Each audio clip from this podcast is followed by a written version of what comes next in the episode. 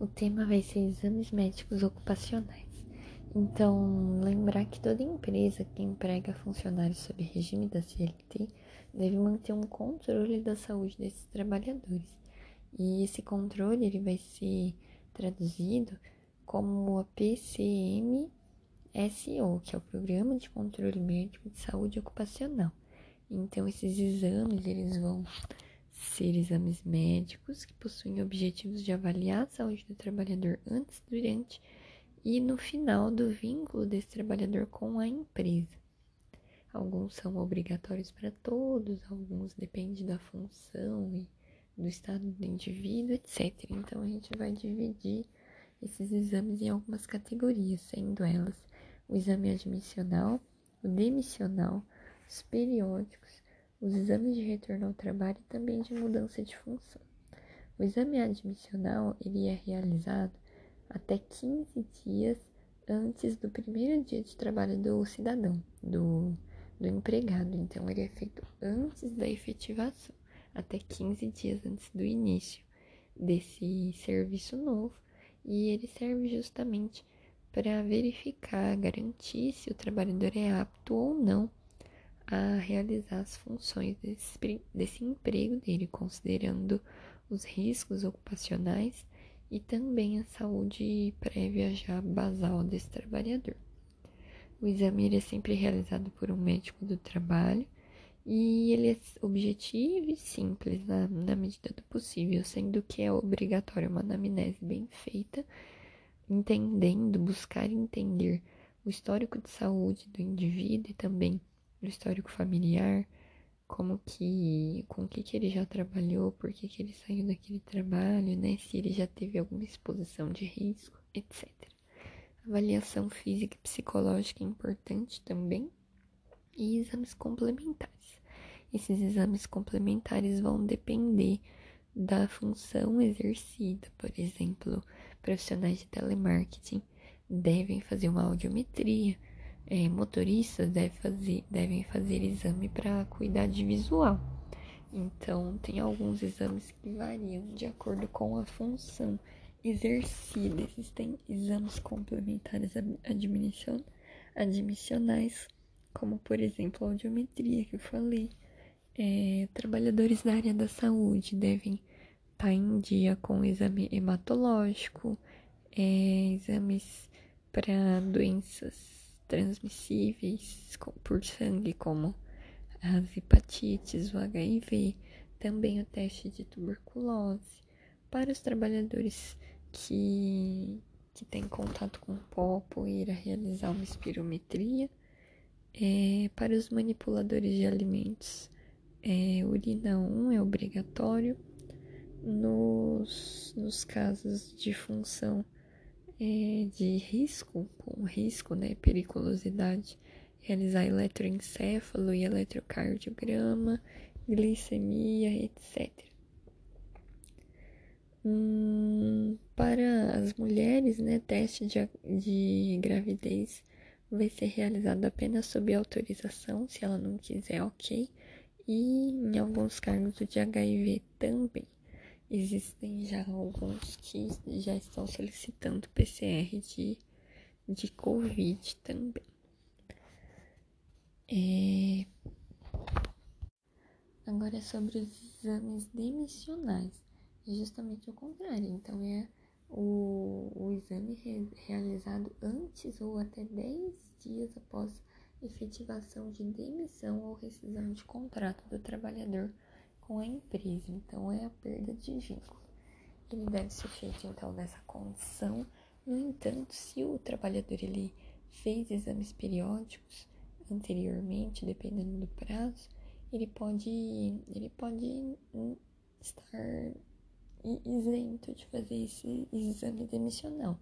Se foi 135 dias é, se, se, ele realizou exames periódicos em até 135 dias em empresas que trabalham sobre baixo risco, grau 1 e 2, ele está dispensado de fazer exame demissional. Agora, trabalho de maior risco, risco 3, 4, aí é um prazo de 90 dias. Então, se ele fez um exame periódico em até 90 dias da demissão, ele não precisa fazer o exame demissional. Caso contrário, ele vai ter necessidade de, de fazer novos exames, não vai substituir.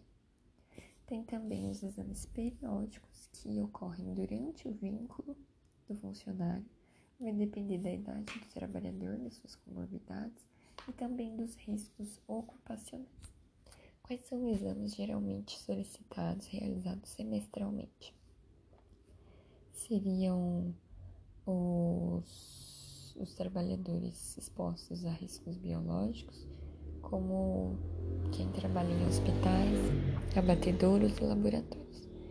Já exames anuais vão ser solicitados para menores de 18 e maiores de 45 anos, trabalhadores com doenças crônicas que podem agravar, que podem se agravar durante o desempenho da função, e também trabalhadores inseridos em ambiente que podem desencadear uma doença ocupacional.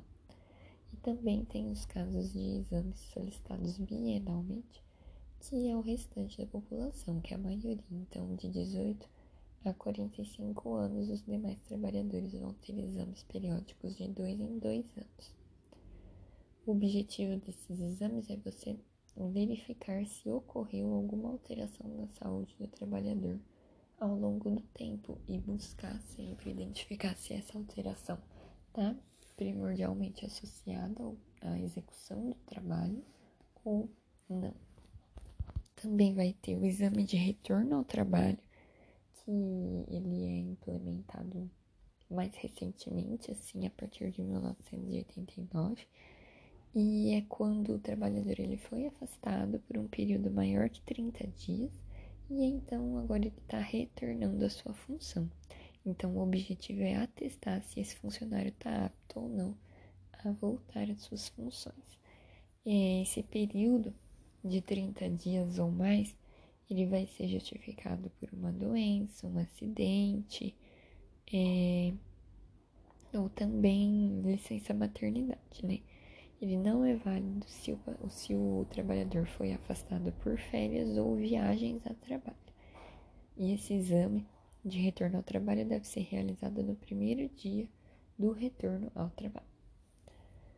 E por fim, temos os exames de mudança de função. Eles também são mais recentes, incluídos depois de 1989 na, no rol né, de possibilidades de exames dentro da medicina do trabalho. E eles vão atestar se o funcionário é apto ou não a desenvolver novas funções. Então, ele foi transferido de setor, por exemplo, e é um setor com outras atribuições em que eu tenho riscos diferentes de exposição da função anterior. Então, por isso, está justificado realizar exame de mudança de função. Para finalizar, quais vão ser então os aspectos de importância dos exames ocupacionais? Eles servem para acompanhar a saúde dos trabalhadores e preveni-los possíveis doenças. Eles são obrigatórios e servem para como garantia, né, como um documento para justificar se o trabalhador está apto ou não. Vamos falar novamente de alguns exames são obrigatórios para trabalhadores que, que estão relacionados à radiação ionizante, como médico e técnico de raio-x, hemograma completo, raio-x de tórax, o hemograma semestralmente, raio-x de tórax anualmente, beta-HCG, imunização VDRL, é, como o EPI é importante, a utilização do dosímetro para radiação, para os, para os trabalhadores que estão associados à manipulação de alimentos, como cozinheiros, importante, obrigatório urina 1, coprocultura, parasitológico de fezes, hemograma, teste para tuberculose, bacteriológico, imunizações, é, deve ser triada, né? Deve-se buscar a presença de dermatomicoses e tratar ou orientar essas condições. E também orientar o uso de EPIs e também higienização. para funções administrativas, como secretárias, digitadores, balconistas e comerciários. Tecnicamente, nenhum exame é obrigatório, pode ser necessário realização de VDRL, hemograma, imunização, orientar as mulheres a fazer exame preventivo com citologia, exame de acuidade visual pode ser importante. E por fim, da construção civil, como pedreiros, carpinteiros, mineiros, trabalhadores de cerâmica, vidrarias, algodão e amianto. É obrigatório a realização de espirometria e raio-x de tórax. Para casos suspeitos, realizar sorologias de doenças transmitidas pelo sexo. Obrigatória imunização tetânica e também realização de acuidade visual, de teste de acuidade visual.